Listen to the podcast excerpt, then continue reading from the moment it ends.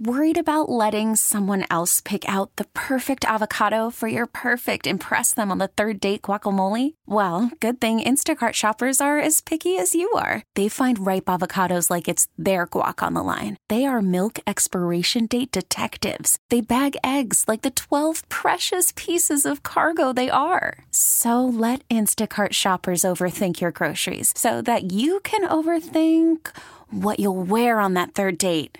Download the Instacart app to get free delivery on your first three orders while supplies last. Minimum $10 per order, additional term supply. This episode is brought to you by Progressive Insurance. Whether you love true crime or comedy, celebrity interviews or news, you call the shots on what's in your podcast queue. And guess what?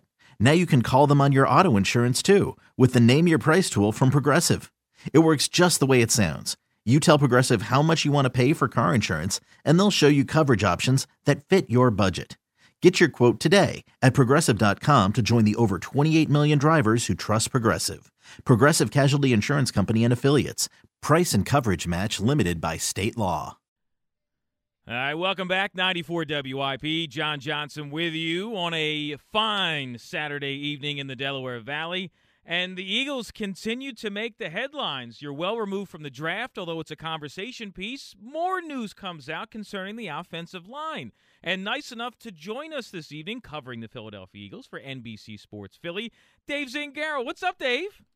Hey, John. How are you, my friend? Oh, I'm okay. It is, um, I mean, it's a blessing and, and a curse at the same time. In, in you know, where we are as a country right now, it's great that the NFL went through with the draft, and it's been a great conversation piece for all of us concerning the Eagles.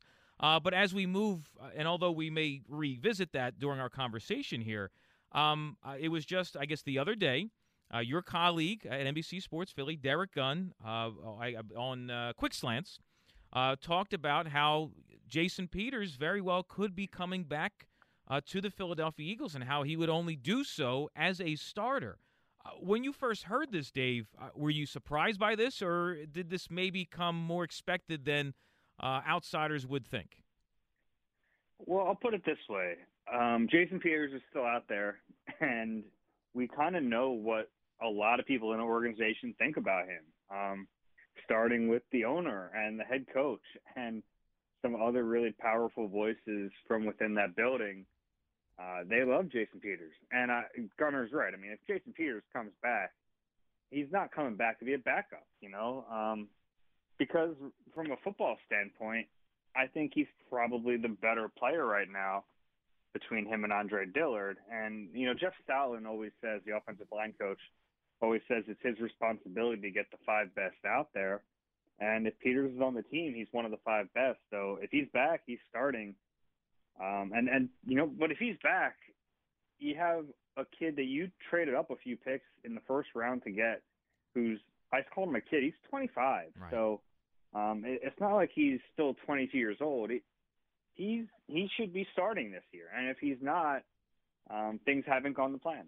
Uh, right, and you know we've all been discussing this year's draft, which just ended a week ago, uh, which is such controversy and questioning Howie's decision making, and now we're revisiting the year prior. I, I mean, did Dillard? I, I, saw. I mean, I know he allowed the most amount of sacks of any offensive lineman, and he played sparingly.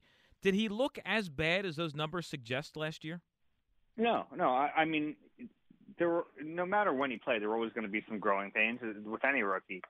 But I, I thought the three games he played at left tackle, he did okay. He did enough things there for me to think he he's probably ready for this job next year when Jason Peters moves on.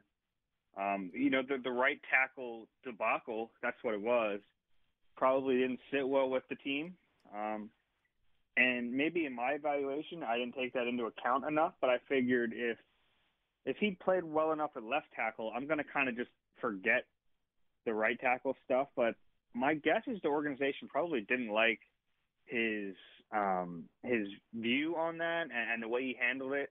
He had kind of a defeatist attitude about that whole thing, mm. which you know it, it probably didn't sit well with people because so many guys on that offensive line are like, you know, I'll, I'll play wherever you need me to play. Just give me the time. This is a rookie coming in. Um, I, I thought that he didn't have the best attitude about that, you know. And it's one thing to be honest and say, hey, it's really difficult.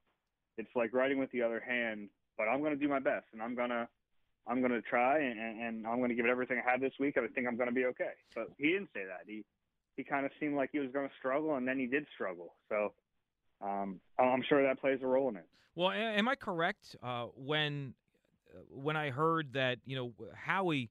Uh, before they traded up and drafted him, which a lot of people were surprised by, he uh, never interviewed him or anybody interviewed him from the Eagles prior to drafting him. Is that right? Um, well, they, they did have some contact with him, uh, but my understanding is they did not do as much homework on him as they did with guys they really thought were reasonable for where they were drafting. And Diller was a case where he was available much later than they anticipated. So, yeah, they didn't do as much homework on him as they did some of their other first round targets. Uh, but Jeff Stoutland loved him, uh, at least from an athletic standpoint. And they loved him from an athletic standpoint. And uh, when the opportunity arose, they thought, this is a kid we thought was going to be a, a top 15 pick. We can get him in the 20s. Let's go and do this. So I don't know. I I guess well, there is something to that, but you know, you have to be prepared in the draft because things like that do happen. Right, and uh, I, I, know you've written about this for uh, for NBC Philly as well as other things that happened in this year's draft, which we're about to get to. And I, I, I am revisiting this. You you basically answered this, but I have to follow it up with this question. You know, at the end of this past season it's Eagles seem to make it clear that all right, you know, the, the Jason Peters era of Eagles football is over. He'll be in the Hall of Fame one day. We'll celebrate his career, but that time has come to where Andre Dillard has to take over. They have not played a game since. What changed? Well, I don't know if things changed. Honestly, I think maybe the perception changed. But you know, when they let Jason Peters walk, when they they said we're not going to re-sign him before uh, free agency begins I was told that they were going to keep in contact with him and, and see what happens. So they didn't completely shut the door. Um, I, I when they said that and when his side said that, we all kind of thought they're saying this because they want to keep it cordial, and we all kind of know that they're cutting ties. But uh, turns out they were serious. Turns out, um, you know, if Peters doesn't land somewhere else, the Eagles would be happy to have him, and that means you have a first round pick backing him up for the second straight year. Mm-hmm. Right. Uh, um, Dave Zangaro, nice enough to join us this evening. Now, Dave, uh, looking back at this past this draft, which ended a week ago, and it's been such a conversation piece for uh, beyond just the second round pick, for a team that needed several holes filled in terms of starters or immediate impact players who will play considerable downs. Um, what exactly did Howie get? Uh, he got a lot of upside. Um, I think Reagor has the ability to step in and, and do some things just because he's so athletic and explosive. But I, I don't know if he's as NFL ready as some of the other guys they could have taken. Mm-hmm. Um, we've gone through the Jalen Hurts thing a bunch, and I, I really don't anticipate him playing a huge role this year, even if they find some snaps for him. And the third round pick is a project. He's a guy who didn't play high school football, and he played two years at Colorado and before that JUCO. So I, I don't know what's realistic for him this year. And then you have to remember that all these rookies are going to be behind it a little bit because there's not going to be a rookie minicamp, there's not going to be OTAs, um, and they're going to have to kind of have a crash course in training camp if there is a training camp. Mm-hmm. Um, so maybe from you can take that one of two ways. In the Eagles' case, they have these guys who are already projects who are going to be further behind, or you can say, hey, every rookie is going to be far behind this year. At least the Eagles have the most upside, and uh, my guess is they're selling themselves on that. Um, but yeah, it's hard to find a ton of immediate contributors from this draft. Uh, Dave, uh, one of the um, those who are uh, the, of the opposite opinion that I have had over the past week in terms of uh, when I when I make the comment, you know, Howie Roseman really didn't help out Carson Wentz months, uh, much in terms of giving him immediate help for this upcoming season.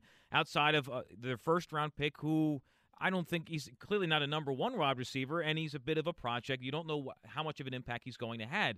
The response that I get is, well, they grabbed a bunch of wide receivers in the final day of the draft. They have a ton of speed.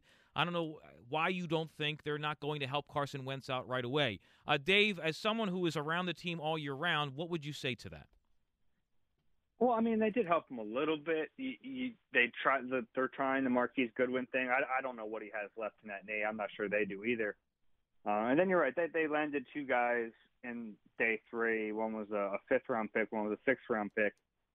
Typically, those guys, it, it's a real crapshoot for them. You you don't know what you're going to get. In this draft, I guess the argument can be made that it was so deep a receiver. In a normal year, maybe these guys go in an earlier round. So I, I think there's a chance one of them could help out this year, but I, I just I agree with you from the standpoint that you can't really rely on contributions from day three picks. Mm-hmm. Uh, it doesn't mean you won't get them. It doesn't mean Quez Watkins won't just wow and, and be amazing from day one, but it's the odds are really stacked against you. Um, they, they did help him. I mean, to say they didn't help him isn't fair because they did use their first round pick on a receiver, but their day two pick doesn't help them. Their day three pick probably won't play a lot this year, at least their, their third round pick. Uh, fourth rounder is a a safety that he'll play a little bit. Next fourth rounder was a a guard, tackle, maybe center, mm-hmm. reserve lineman. Um, and then they waited until day three to get those weapons. It's not that it didn't help them; it's that they didn't get him a bunch that he can really rely on. Right, right. Um, I, I Dave, I, I got to go back to it because it's talked about every single day. It is such a topic of controversy. I, you know, ha, you've now had time to let it sink in, and you've uh, hinted at it in in a lot of what we've just talked about already. But how do you see Jalen Hurts used in his rookie year? Uh, sparingly. I just, I, I think that they will find ways to use him. I, I think that um, he is an intriguing player, and they're going to get him on the field. I, I don't. Do you think he'll be much. on the active roster? I think so. You know, and but that also means that they're probably going to have to carry three quarterbacks into games, right? Because I anticipate Nate Sudfeld will still be the backup quarterback this year. So um, they're going to if they're going to use a roster spot on, they better find a way to get him into games. And I'm I'm skeptical, and it's I'm intrigued too. Like, don't get me wrong. No, no, I'm it's it's a great talking point. It, it, it's so bizarre and something we never saw coming. Yeah, I'm intrigued to see how they use him. I think there are opportunities, um, but I got to like so Taysom Hill is the comparison. It's not a fair comparison, really, but it's all we have, really, right? Like a, a quarterback type player who gets on the field and gets some snaps and is productive. I don't know about you, but sometimes I watch the Saints and I get really irritated when they put Taysom Hill in. Right. Because it takes the ball out of Drew Brees' hands. Sometimes it works, but man, you have Drew Brees. What like? I, sometimes it feels like they force feed Taysom Hill, mm-hmm. and that doesn't mean it doesn't work all the time, but um, I'm interested to see how it goes in Philly. I I think there are some innovative things they can do, and they have pretty good coaches on offense. Um, so maybe they figure this out. But I, I just can't imagine he plays. I mean, Taysom Hill, and, again, not a, a completely fair comparison. He played about 15 snaps a game in 2019, and that was his third year with the Saints is can we really expect Jalen Hurts to play that much? I, I, I, probably don't think so. Well, this leads into, and I have two more questions for you. This leads into a, a follow up to that. Um, I guess it was yesterday. I, I sent you a text uh, from uh, with a quote that, from Howie Roseman that I didn't know if it was true or not. And in fact, in, in his um, media tour, he was on with Pro Football Talk, and he made that exact quote, saying, "We want to have two of the top ten quarterbacks in the league. That's the goal." And when I hear him say something like that, which you know he's jotting this down before saying it, that's not off the cuff. He he he wants to make sure that's very clear. And you add in what Doug Pederson had to say, what Press Taylor has had to say about being multiple throwers on the field, and that's maybe the future of the NFL. Um, do you think they're going to use him in an even larger role than a Taysom Hill? That that may be their ultimate plan. If if that's their plan, I give them credit because that's going to we're talking about a plan that would change football. Right. Really. Yes. I mean, right. And it's it's it's hard to it's hard to think that that's really their plan. I think their honest plan is to have a really good backup quarterback. Um, to think that they're going to just if they do it, we'll, we'll all have to eat our words, right? Like if if they change football and they they figure out an offense with two quarterbacks and they just start stunning defenses, then I'll give them credit for it. But I don't know. I, I think that at certain times you can do things like that. I saw um, Darren Orlovsky kind of drew up a, a play on Twitter, and it's intriguing the idea of having like double RPOs. His play basically had Carson in shotgun um, with Hurts flanked to his left, mm-hmm. and it, it was basically like a, an RPO. Read the linebacker. If it's if the linebacker uh, drives, you, you throw a quick slant. If not, Hurts gets the ball. Hurts comes across the formation, and then Hurts has his own read. If if he has the the throw, he takes the throw. If not, he takes off. Like that, it's intriguing to think about that stuff, and they're legal plays, but it hasn't really been done. So to think that the Eagles are going to just change football, I'm really skeptical of that. Right? No, it's fantasy. It's something you do in a video game, not in real life, and that's why this. You know, they have opened themselves up to this type of um, criticism slash curiosity by doing something that most teams never ever do. Um, I, I, Dave, final question I have for you. Uh, I, we none of us are health experts. We listen to the health experts. Um, you know, you speak to the team officials, uh, you know, weekly. Uh, based on what we know right now, uh, do you think there will be a, a mini camp or anything leading? Uh, do you think things will go on as scheduled leading up to training camp, or can you foresee a lot of these off-season activities where it gets rookies acclimated canceled because of what's going on? Well, I will say that this is kind of my own take on it. Um, my my best guess is that we do not have OTAs, and training camp is really the first time the teams are together. I mean, this is about May is when OTAs typically start, um, and it leads up to a normally the the mandatory mini camp is in mid June. I think it was June 11th through like the 14th mm-hmm. last year. Um, right now, we're, we're in the beginning of May, so it's hard to imagine that changing. And, and the NFL has set up their virtual off-season plan with the possibility of still having in-person mini camps, but they can't do that until every NFL team can do it based on the guidelines of their state. Mm. So even if Pennsylvania lifts all restrictions and the Eagles could get to their facility, they're still not allowed to if the Cardinals can or if right. you know whatever team right. can't do it. So from it, it, it's hard for me to imagine that within the time span and they have to and any off-season workouts have to end by June 29th this year based on the agreement the NFL and NFLPA came up with. So unless things change between then and give them enough window to figure this all out, I think we're probably stuck with these virtual workouts, virtual OTAs, um, and that'll have to just suffice until they get to training camp, and then we'll see what happens then. His name is Dave Zangaro, covers the Philadelphia Eagles for NBC Sports Philadelphia. Uh, if you uh, to follow him on Twitter for the latest Eagles news, links to all his stories, it's at the letter D Zangaro NBCS. Also, uh, links to the Eagle Eye podcast with he and our very own Reuben Frank. Dave, thanks, man. I appreciate it. Thank you, John. Take care. Okay, picture this. It's Friday afternoon when a thought hits you. I can spend another weekend doing the same old whatever, or I can hop into my all new Hyundai Santa Fe and hit the road. With available HTRAC, all wheel drive, and three row seating, my whole family can head deep into the wild.